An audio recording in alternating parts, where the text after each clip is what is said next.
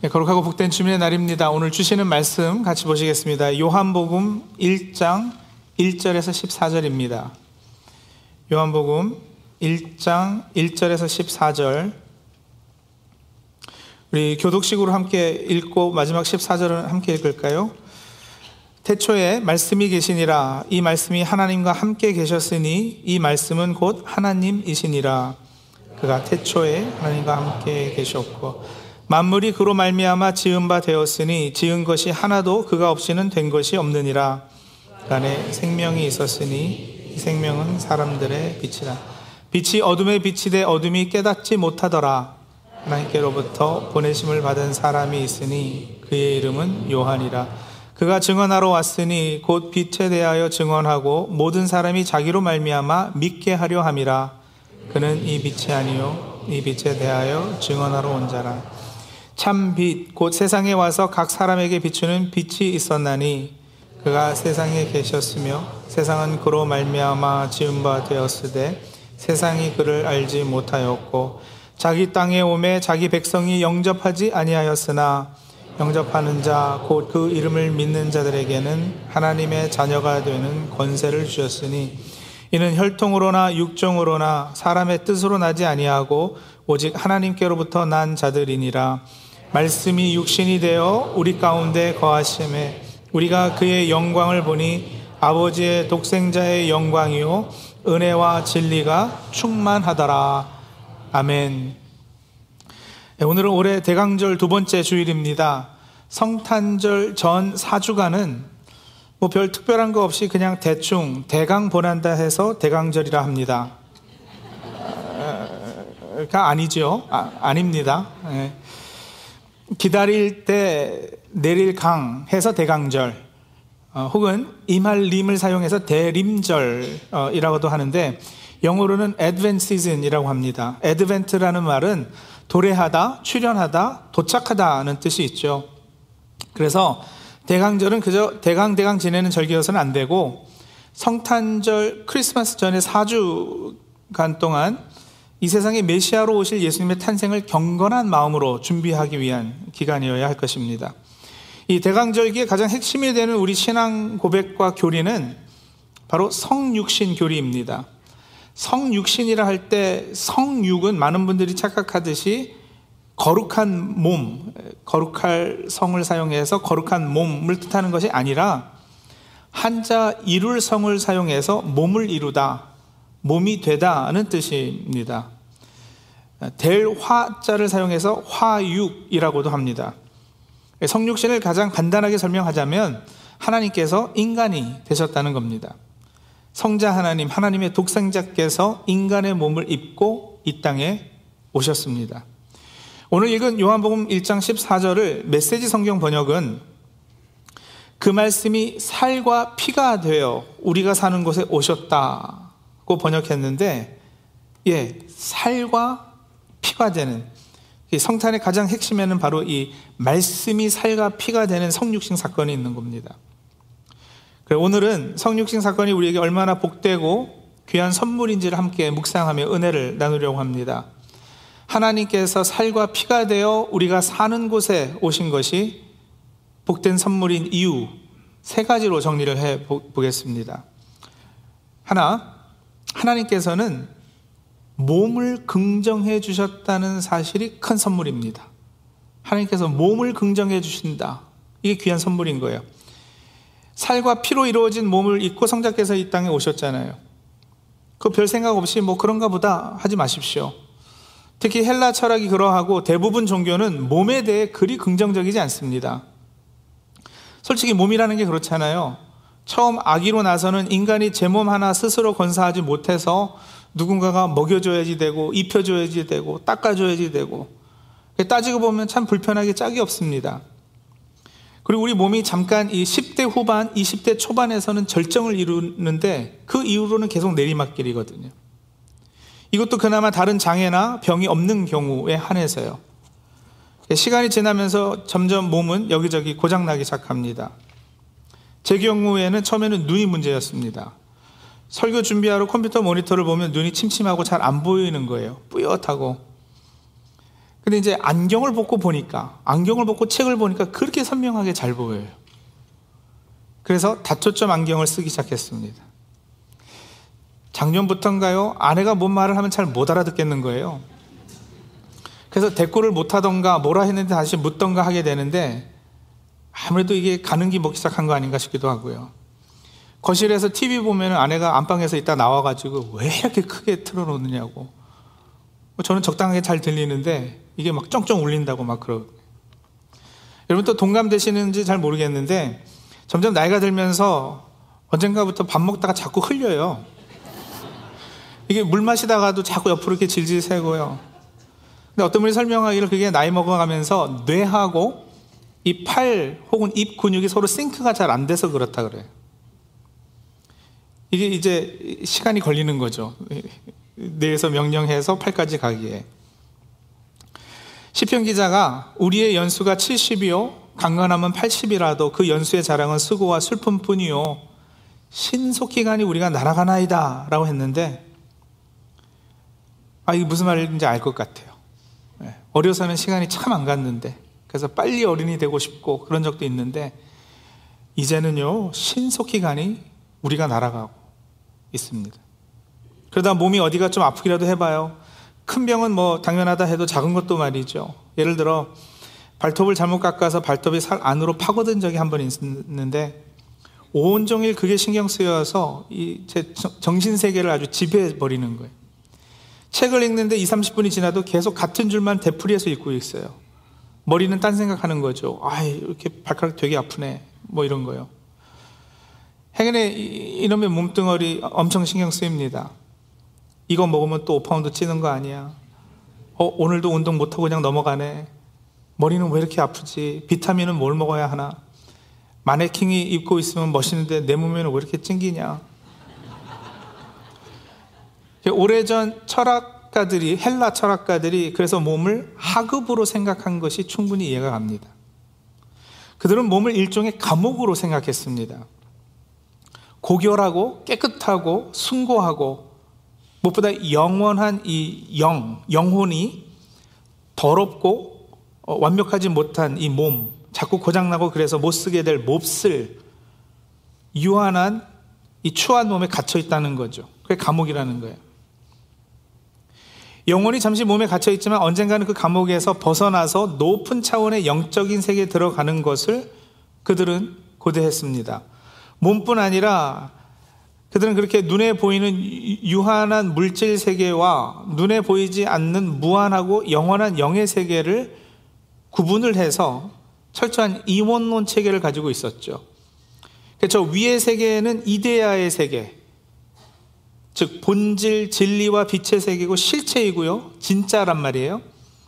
이 아래 세계는 그 위의 세계의 reflection인 그림자, 모조품, 실제가 아니라 환상이고 진짜처럼 보이긴 하지만 가짜인 세계라는 거예요.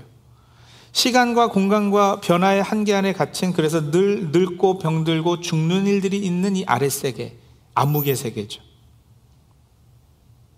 이런 철학의 영향은 여러분 현재도 무식 속에 우리에게 영향을 끼치고 있습니다.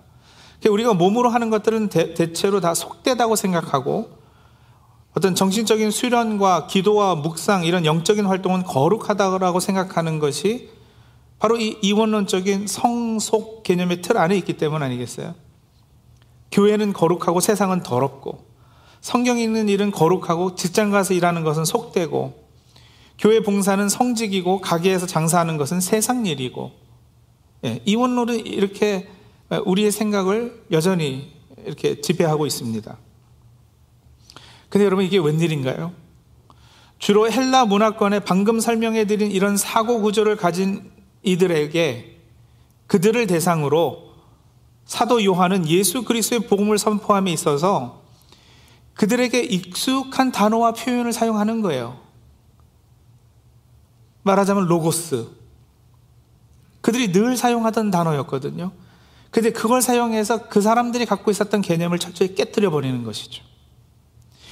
헬라 철학에서는 이 로고스는 우주의 편만한 진리, 원리를 계시하는 즉 그들이 생각하는 그 위의 세계, 참 세계를 알게 해주는 도구였습니다. 로고스를 통해 지식의 깨달음이 있어야 위의 세계로 들어갈 수 있다고 생각한 거예요.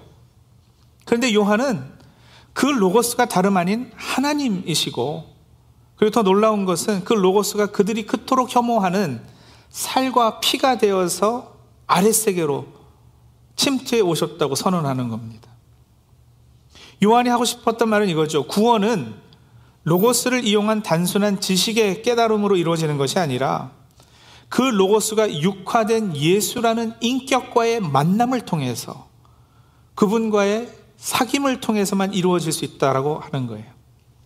구원은 헬라 철학이 주장하듯이 영원히 몸을 벗어나는 것이 아니라 하나님의 말씀 로고스 그리스도의 영이 우리 몸에 우리 삶의 현장 가운데 내가 사는 이곳에 파고 들어와야 비로소 이루어지는 것이라 선포한 것입니다.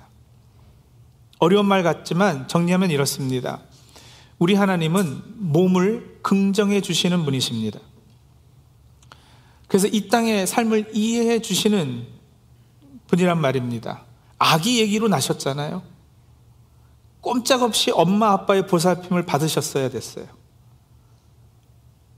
그 크고도 위대한 하나님께서 온 우주 만물을 창조하신 하나님께서 갓난아기로 먹여줘야지 되고 입혀줘야지 되고 닦아줘야지 되는 그 보살핌을 받고 또 어린아이 시절을 지나서 몸과 키가 자라면서 사람으로 사셨기 때문에 그분은 우리를 잘 아십니다.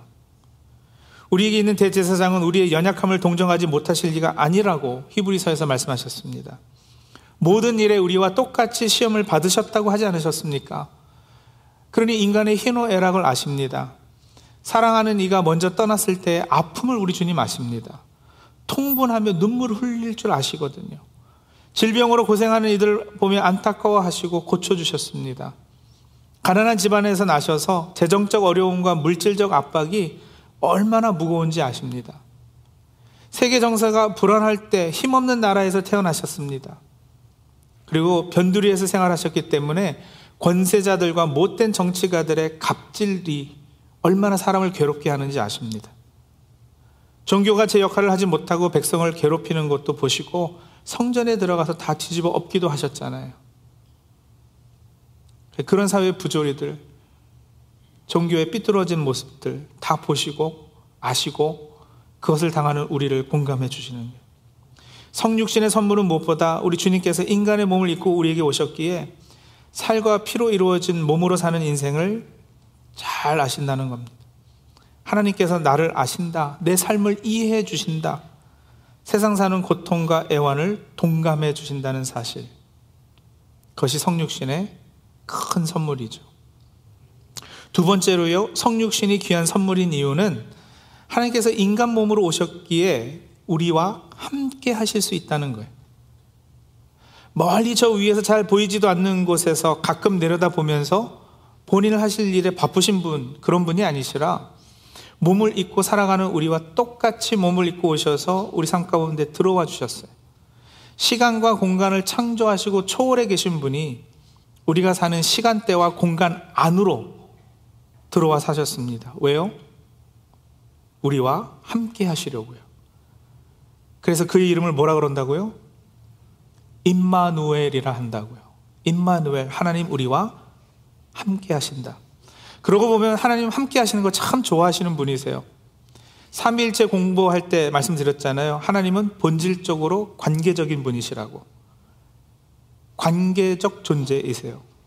영원부터 성부, 성자, 성령 세 분의 인격이 완벽하게 하나 되어서 존재하셨어요. 그것이 가능한 것은 세 분 인격의 함께함이 사랑으로 묶여 있기 때문입니다. 우리 하나님 솔로 하나님이 아니세요. 숫자로 하나이신 하나님이 아니십니다. 솔로 하나님은 그 본질이 사랑일 수 없다니까요.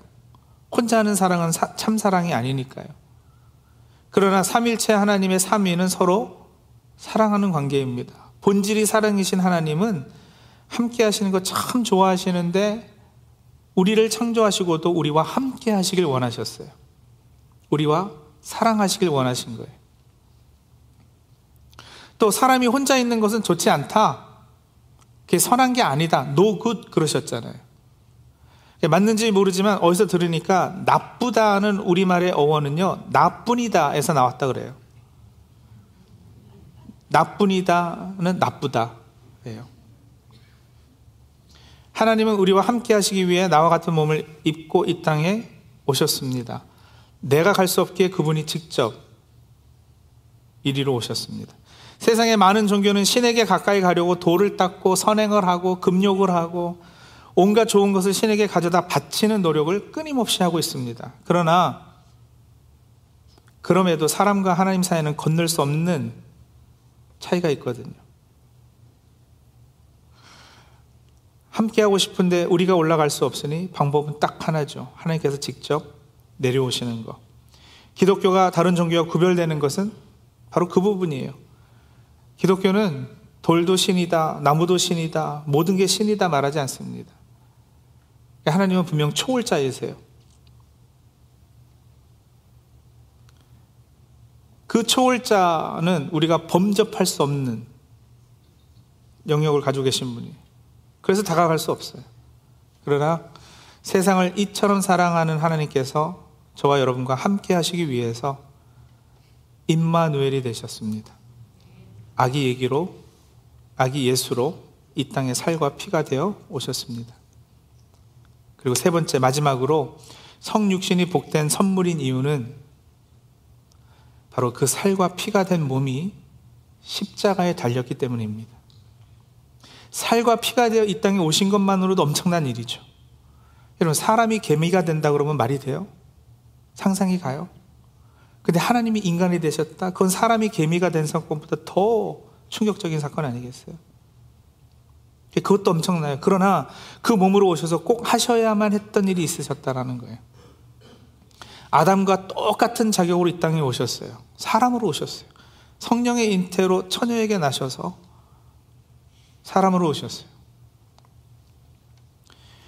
아담이 불순종으로 죄를 세상에 들여와 하나님께 더 이상 다가갈 수 없게 만들어 놓았다면 마지막 아담이신 예수께서는 순종하심으로 십자가에 달려 그 살이 찢기고 피를 흘려 저와 여러분의 죄를 사해 주셨습니다. 하나님께 반역하고 죄 지은 인간을 향한 하나님의 진노는 무서운 겁니다. 여러분, 하나님이 늘 이렇게 미소 짓고 포근한 분이라고 착각하지 마십시오. 하나님은요, 화내는 분이시기도 해요. 죄를 미워하시거든요.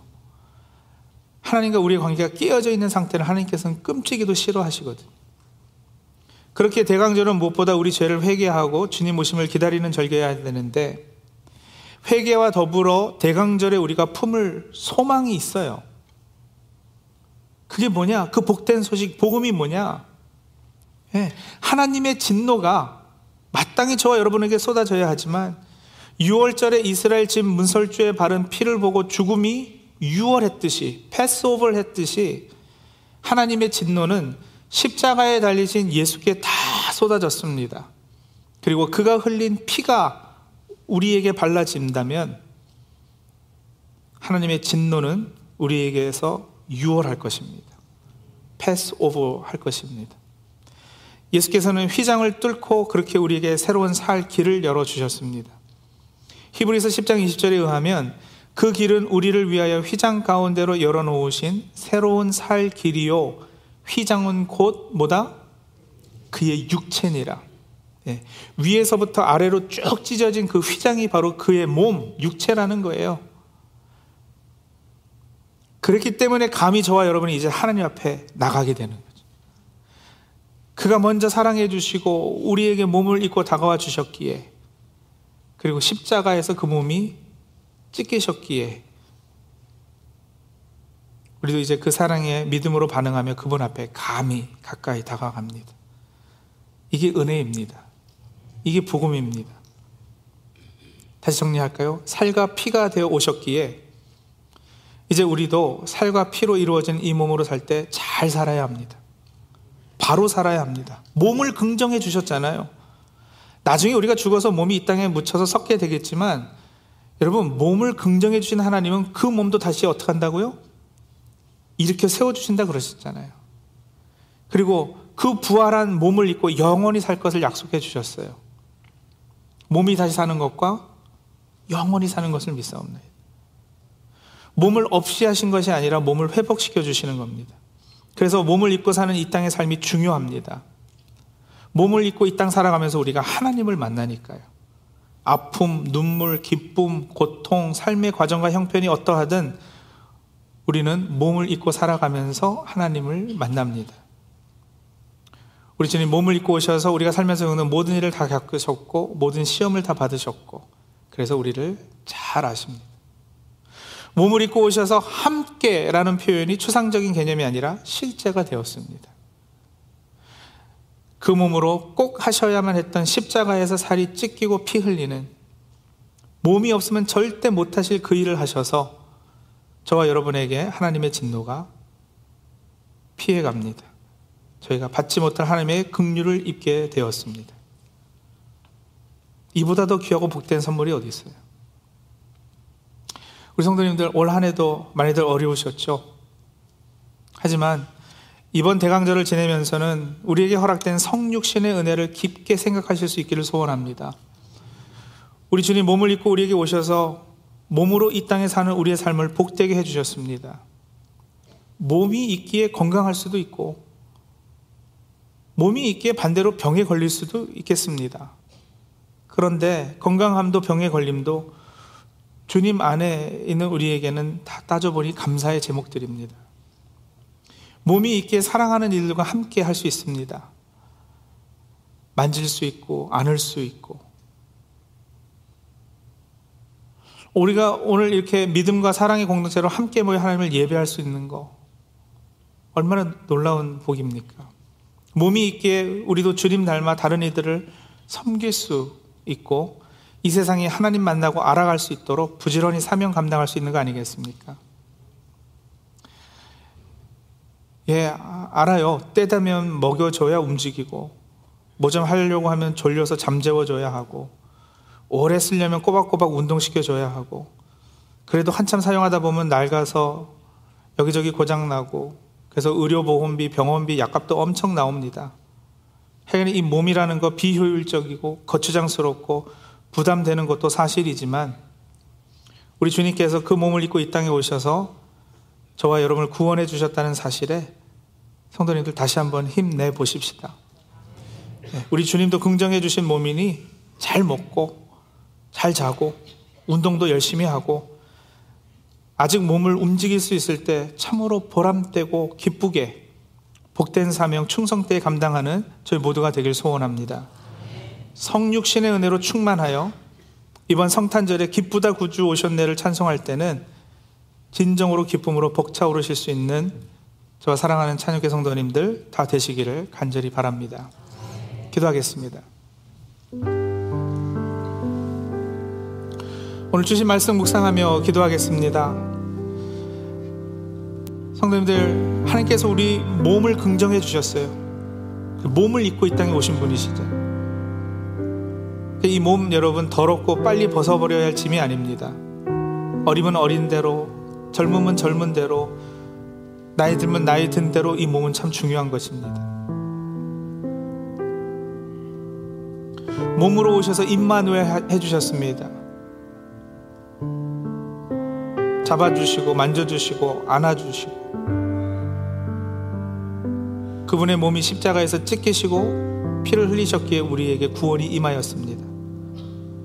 살과 피가 되어 우리에게 오셔서 이루신 일들입니다. 우리 그것들을 깊이 묵상하고 하나님 앞에 감사하는 시간 가지고요.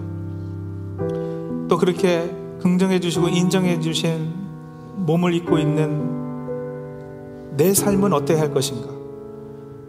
내가 여전히 움직일 수 있을 때 이 몸으로 무엇을 해야 할 것인가를 하나님 앞에서 또 결단하며 기도하는 시간 갖도록 하죠. 잠시 기도하겠습니다.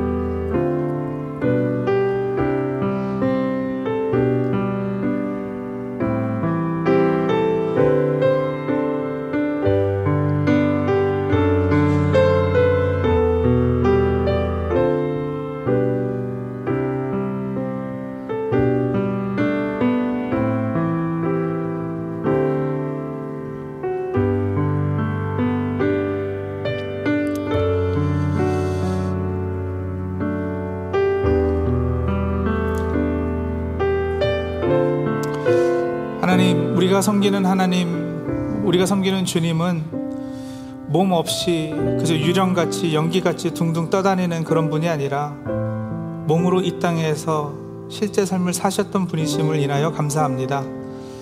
그래서 몸 믿고 살아가면서 피곤할 때는 잠시 쉬어야 하고 배고플 때는 먹어야 하고 또 병들 때는 아파 눕기도 하고 그리고 건강할 때 열심히 땀 흘릴 때 느낄 수 있는 기쁨, 만족, 보람 다 동감해 주시니 참 감사합니다.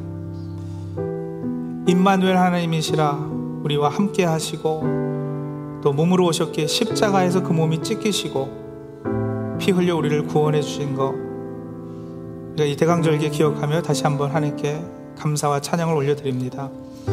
하나님 그런 은혜 받은 우리들 이제 이 몸을 여전히 입고 이 세상 살아가면서 우리가 어떤 삶을 살아야 할 것인지 이 시간 결단할 수 있도록 도와주시옵소서. 하나님께 영광 돌리고 맡겨지는 사명 끝까지 충성하는 주의 백성들 다 될 수 있도록 역사해 주시옵소서. 그렇게 순종하며 마라나타 주님 오시옵소서 소망하며 이 대강절기를 경건하게 지내는 저들 다 되게 도와주길 간절히 바라옵고 예수님의 이름으로 기도합니다. 아멘.